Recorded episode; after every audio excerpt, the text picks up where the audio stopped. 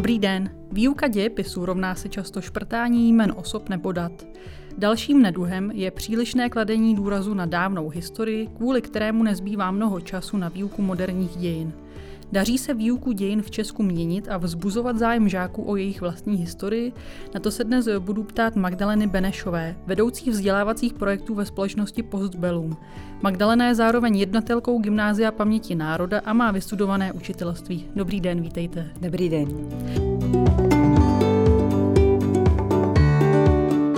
Moje jméno je Michaela Endrštová a vítám vás u dalšího dílu podcastu projektu Chytré Česko, který vychází za podpory nadace České spořitelny. Tak blíží se svátek 17. listopadu. Myslíte si, že si dnešní děti uvědomují význam tohoto dne? Asi záleží, které děti, ale zrovna tenhle ten svátek si myslím, že je docela je to možná ten svátek, který uh, znají úplně nejvíc ze všech státních svátků a i troufnu se říct, že uh, jim je nejbližší. Neříkám, že všem, taky uh, se to hodně liší i věkem. Děti mm, školkového věku něco jiného potom než třeba středoškoláci. Vy vedete oddělení vzdělávacích eh, projektů, chystáte různé vzdělávací projekty, tak eh, kdybychom měli zůstat právě u tého 17. listopadu, jak lze na tomto příkladu eh, přiblížit takovou událost dnešním dětem?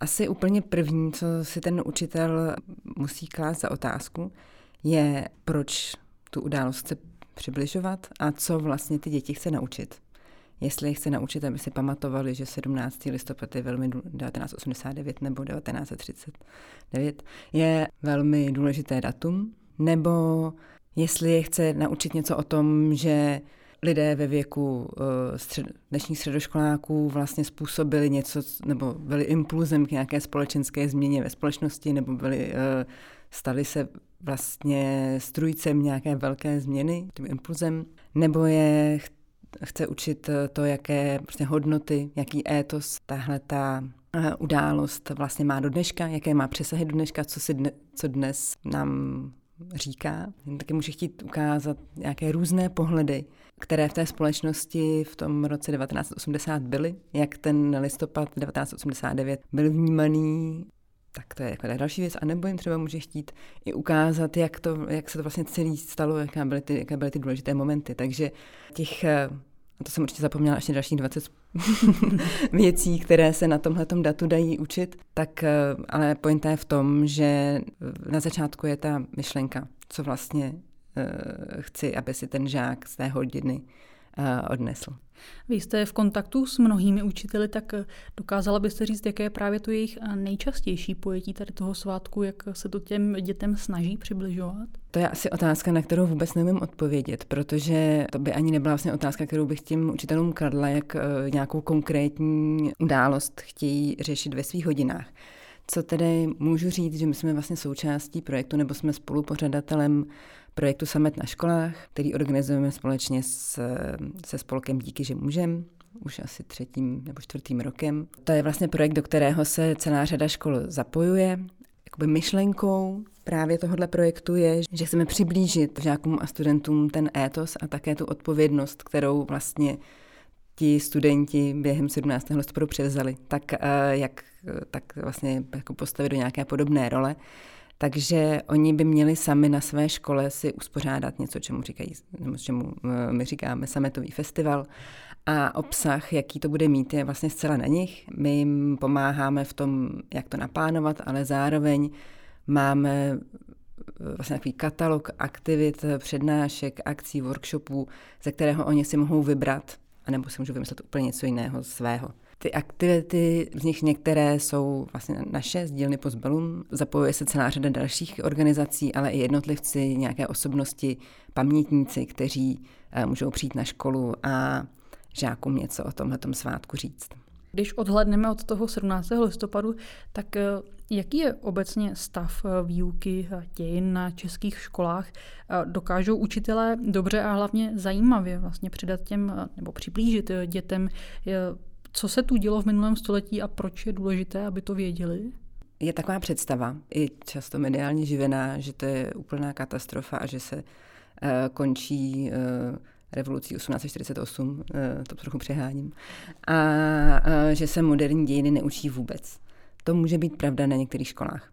Jo, to určitě jakoby eh, se děje, ale vlastně ta data uh, ukazují, že ten posun uh, k tomu, že se nekončí druhou světovou válkou nebo dokonce první světovou válkou, už je jako celkem běžné, že školy dojdou do nějakého 2001 nebo, nebo něco takového. Jo, takže tam se to jakoby zlepšuje, co se týče toho období. Co se týče způsobu, jakým se ty dějiny učí, tam si myslím, že jsou takové vlaštovky, pak je spousta učitelů, kteří vymýšlí a, a snaží se pomáhat eh, žákům se tím letím tématem nějak eh, prokousat.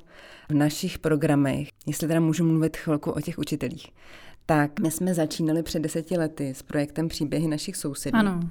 Což eh, je projekt, který hodně kopíruje to, co dělá Postbellum jako takové. Postbellum natáčí pamětníky, potom tu nahrávku audio pracováváme, a ukládáme to na internetový portál Paměť národa, kde je nejenom ta nahrávka, ale jsou tam i klipy, fotografie, eh, napsaný příběh, zkrácený životopis toho pamětníka, různé další dokumenty na jednom místě, kde si je každý může vyhledat, přečíst a zapátrat po tom, co vlastně ten pamětník eh, zažil. Ale brzy jsme zjistili, že je to hrozně důležité, je to něco, co uchovává ty příběhy pro další generace, ale aby nakonec zůstaly uchované jenom tam, eh, kde se je nikdo nenajde. Takže je velký úkol před náma ty příběhy přinášet do veřejného prostoru mnoha způsoby. Těch způsobů jsou vlastně jako mediální výstupy, jako je rozhlasový pořad příběh 20. století. Eh, jsou to výstavy, knížky, eh, televizní příběhy 20. století a různé další aktivity, aby ty příběhy pamětníků tady s náma byly a nezapomínali jsme na ně. Tohle uchovávání těch vzpomínek a potom dostávání do veřejného prostoru, tak to je to, co děláme v příběhu našich sousedů. Eh, tam žáci v malých týmech se setkají s pamětníkem, vedou ten rozhovor celoživotních vzpomínek a potom si dohledávají další informace, zpracovávají, zpracovávají ten příběh právě do nějakého výstupu, který si sami zvolí. Často to je právě nějaký audio pořad eh, nebo video, to je hodně, hodně populární. Teď je velmi na vzestupu animace, nebo můžu něco napsat, eh, nakreslit komiks. To je, je nějaký výstup a ještě na konci projektu ty ti žáci mají možnost vystoupit před veřejností a ten příběh představit veřejnosti. Myslím si, že těch učitelů, kteří prošli tím projektem, už je více jak tisícovka z toho se nám jenom jednou stalo, že ten učitel to chtěl dělat sám. Určitě jich chtělo víc, ale jeden to opravdu, opravdu dotáhl až do konce. Jako obrovské množství i takové produkční, nějaké jako zařizování exkurzí, zařizování studia. Člověk musí mít ty technické znalosti, jak to dobře potom třeba se stříhat tu nahrávku. Takže i v našich vlastně evaluačních dotaznících často ti učitelé píší, že to, že to vlastně můžou dělat s námi, Eh, je to, proč vlastně do toho projektu se zapojují. Tak vlastně se ještě vracím k tomu, že jsme si teda řekli, dobře, tak ty učitelé to jako nechtějí dělat sami, nic se tam nenaučili, jo, jsme byli takový uh, přísní na ně dřív. A tak jako na to kašlem, zaměříme si na ty děti. Co se vlastně stalo, že my tam vlastně nejsme v roli někoho, kdo nějak mentoruje nebo poučuje nebo školí ty učitele, jak to mají dělat. Ale prostě to děláme s těma dětma a ty učitele k tomu zveme a přizýváme. A někdy ten učitel nějaký části chce dělat sám a, a cítí se na to kompetentně a je kompetentní a je skvělý a někdy si v něčem neví rady, třeba s tou technikou, nebo e, si neví rady třeba s motivací těch žáků. Ona potom, je to půlroční projekt. A uh, půlroční projekt je dlouhý na dospělýho, aby jako u něj, uh, u něj vydržel, takže... A co jim radíte, jak, jak vzbudit právě ten zájem těch žáků? My máme něco, čemu říkáme motivační hodina, Určitě s těmi, s těmi dětmi se potom, vlastně ten koordinátor je v, je v kontaktu, eh, co hodně funguje, je to, když už vlastně dojde k tomu setkání s tím pamětníkem. Ono to je vlastně velký zážitek a taky velká odpovědnost. Když už ten pamětník vám věnuje ten čas, ale nejenom čas, i nějakou jakoby svoje hrozně osobní a niterní prožitky, nějaké své vidění svého života a vlastně je velmi otevřený ty děti nebo ty studenti velmi jakoby spontánně pochopí, že, že vlastně když se na to vykašlou, když to nedotáhnou, takže to třeba toho člověka může mrzet. Že ten dar, který dostali, uh, si s ním nenaložili správně. Takže tohle je vlastně to co, to, co je, myslím, samotné, tak nějak postrkuje. To, co zase tu motivaci bere, že těch úkolů je moc. A jsou třeba často právě jakoby odborné. Máme několik těch workshopů, které ty děti prochází nejenom jakoby technicky, ale třeba máme, máme workshop, jak vyprávět příběh, protože ta nahrávka je dlouhá, eh, má to dvě hodiny nebo tři hodiny, ale oni z toho mají udělat tři minuty.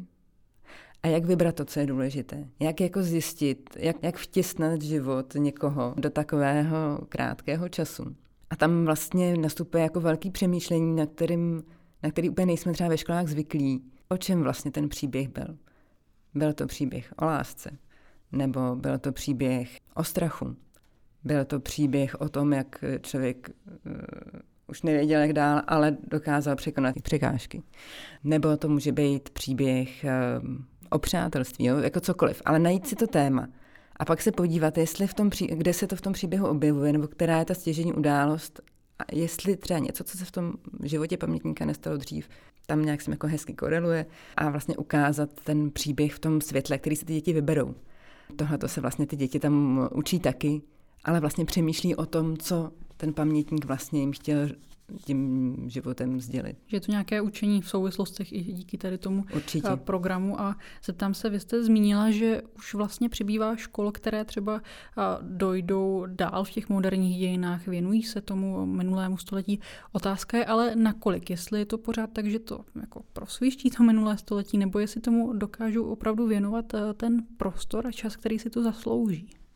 Já bych se zase musela vrátit k té mé, od, mé odpovědi jakoby na začátku. Proč se vlastně jako učíme ty moderní dějiny? Co vlastně chceme, aby ty děti si z toho odnesly?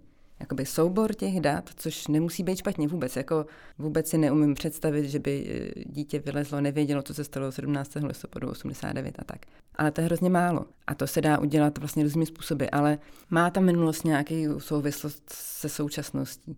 Naše školství má to, štěstí a možná taky tu smůlu, že ty rámcové vzdělávací programy, podle kterých eh, jede, vlastně umožňují si stanovovat ty cíle a vlastně naplňovat jako různými způsoby tak já bych byla, a mně to přijde jako fajn, je to hrozně náročné, uh, učitelé k tomu potřebují mnohonásobně větší podporu, než mají. Ta různorodost je vlastně hodně cená. Takže já bych vůbec tu otázku jako nekladla takhle, jako jestli moderní dějiny a kolik a jestli dostatečně do hloubky, ale umí učitele si dobře stanovit cíle a umí ty cíle naplnit nebo ne. A kdo jim s tím pomáhá? Stát, nezisk, nevím, někdo dělá jako dost pro to, aby ty učitelé podpořil v tom, aby tohle to dokázali. Tak, myslím si, že ne, nedělá. A kdybychom ještě se měli zastavit u těch eh, forem, mm-hmm. dá se říct, jaká je tedy nejvhodnější ta forma té výuky? Určitě to musí být i o tom šprtání se nějakých dat, ale eh, co nějaké inovativní metody, jak ty děti zaujmout? Měla byste třeba nějaké doporučení radu pro ty učitele? Tak já jsem hodně přesvědčená o tom, že tam těch metod má být celá škála a že právě ten učitel má být schopný volit tu metodu, která pro ten cíl, který si zvolil, jak pořád tady opakuju, je uh, efektivní. Ale může se opravdu stát, že uh, žák stráví mnoho hodin jakoby bádáním toho, kdy se stala nějaká událost, místo toho, aby si to někde přečetl, zapamatoval si to a, a není to úplně efektivní. Takže inovativní metody, ale s nějakou hranicí, s nějakou mezí. Inovativní metody na nějaké věci, výklad na nějaké věci. My třeba um, děláme projekt, který je hodně populární a hodně to uh, je jakoby žádané, už, už, už jsou zážitkové workshopy, kdy to trvá třeba 4 hodiny a děti vlastně vstupují do postav, které jsou inspirovány našimi pamětníky a vlastně pochopí do hloubky, jaká ta situace byla a vždycky ten workshop eh, vrcholí nějakým rozhodnutím. Um, tak pro, pro tyhle ty postojové cíle si myslím, že tahle ta metoda je úplně skvělá. Máme jeden takový workshop uh, o kolektivizaci, tam dilema vstoupit, nevstoupit do JZD a tak. Oni se samozřejmě dozví něco uh, o tom, co je to kolektivizace a, a tak, ale vlastně je to jakoby příběh jedné vesnice, není to jakoby úplně komplexní, ale to, na ty postoje to je jako super. Tak jak jsem říkala, no, na různé věci, různé metody a hodně to, hodně se rozmyslet, co chceme dělat. A potom k tomu volit ty metody. A je něco třeba v právě v těch dějinách 20. století, co učitelé opomíjejí a na co by třeba se měli více soustředit s těmi dětmi? Ano. Um, jsou nějaká témata, která se ne, moc do škol nedostávají. Uh, příkladem třeba může být romský holokaust. My máme taky jeden workshop na romský holokaust, který vlastně děti jakoby uh, hrají, uh, jsou v, v rolích nějakých lidí a vůbec nevědí, že jsou to Romové a je to vlastně jakoby řeší nějaké problémy normálního rázu, když zase začíná druhá světová válka, takže uh, úplně normální problémy nejsou. Pak se jakoby dozví, že mají nějaký původ a že to má na ně nějaký dopad, protože byly soupisy romských, nebo tenkrát cikánských uh, obyvatel a, a šli do těch lágrů. Určitě to pomáhá velmi s tou empatí, nebo si vlastně uvědomit, že, že dělit lidi podle toho, jakou mají barvu pleti, vlastně nedává úplně smysl. Ale uh, já jsem vlastně i chtěla říct to, že když jsme ten workshop sestavovali, tak jsme měli takové jako ambicioznější cíle, ale nakonec ten cíl tohohle workshopu je hlavní, aby vůbec ty děti věděli, že něco jako romský holokaust byl. Obrovský procento dětí, který tímhle tím workshopem projdou, je to úplně nová informace.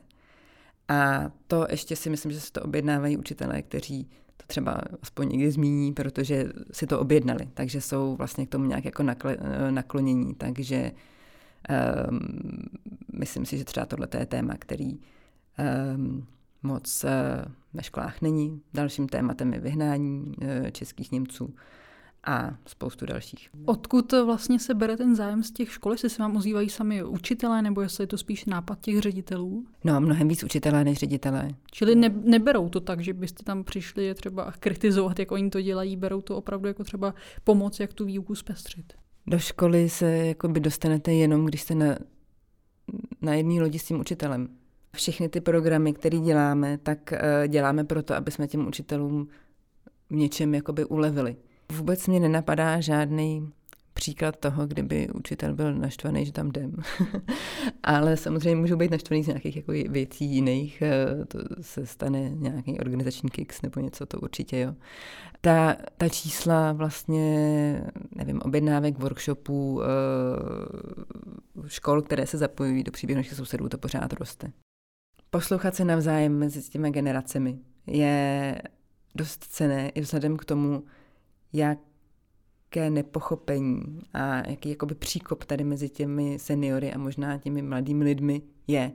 A je možná jenom proto, že nejsme ochotní se eh, navzájem poslechnout. A jakou máte třeba tu zpětnou vazbu od těch eh, dětí, od těch žáků, když jsou takhle s těmi eh, pamětníky v kontaktu, opravdu přijdou a řeknou, třeba nám to opravdu připlížilo tu starší generaci, dozvěděli jsme se prostě něco, co jsme se jinak nedozvěděli, jak oni to vlastně berou?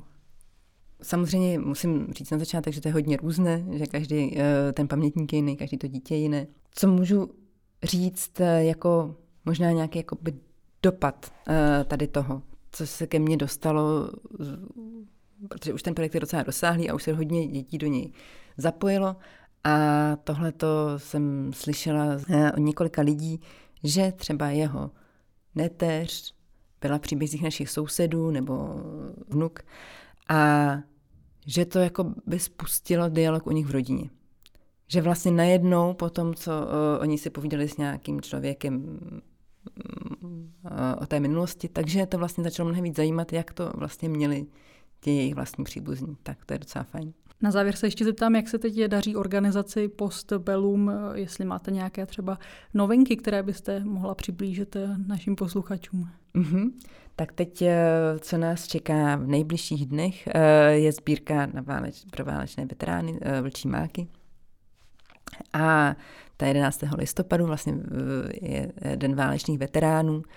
A letos ta sbírka vlastně ten její výtěžek jde nejenom na natáčení příběhů těch válečných veteránů, ale vlastně i na pomoc uh, lidem, kteří se nějak zasadili o svobodu. Uh, a uh, třeba kvůli tomu potom nedostali žádný dobrý důchod, protože měli takové zaměstnání, kde si jako nemohli, nemohli vydělat. Takže to je vlastně to zaměření té sbírky letos a souvisí to vlastně s tím, že nějak se rozjíždí náš, náš nový projekt, nebo on vlastně fungoval za covidu, pak to trošičku jakoby utlumilo a to je Centrum pomoci paměti národa, kdy se vlastně o ty staré lidi staráme. Tak já moc děkuji, že jste sem přišla, že jste si se mnou o tomto pohovořila. Děkuji posluchačům, že si poslechli náš další díl podcastu pro chytré Česko a nashledanou. Nashledanou.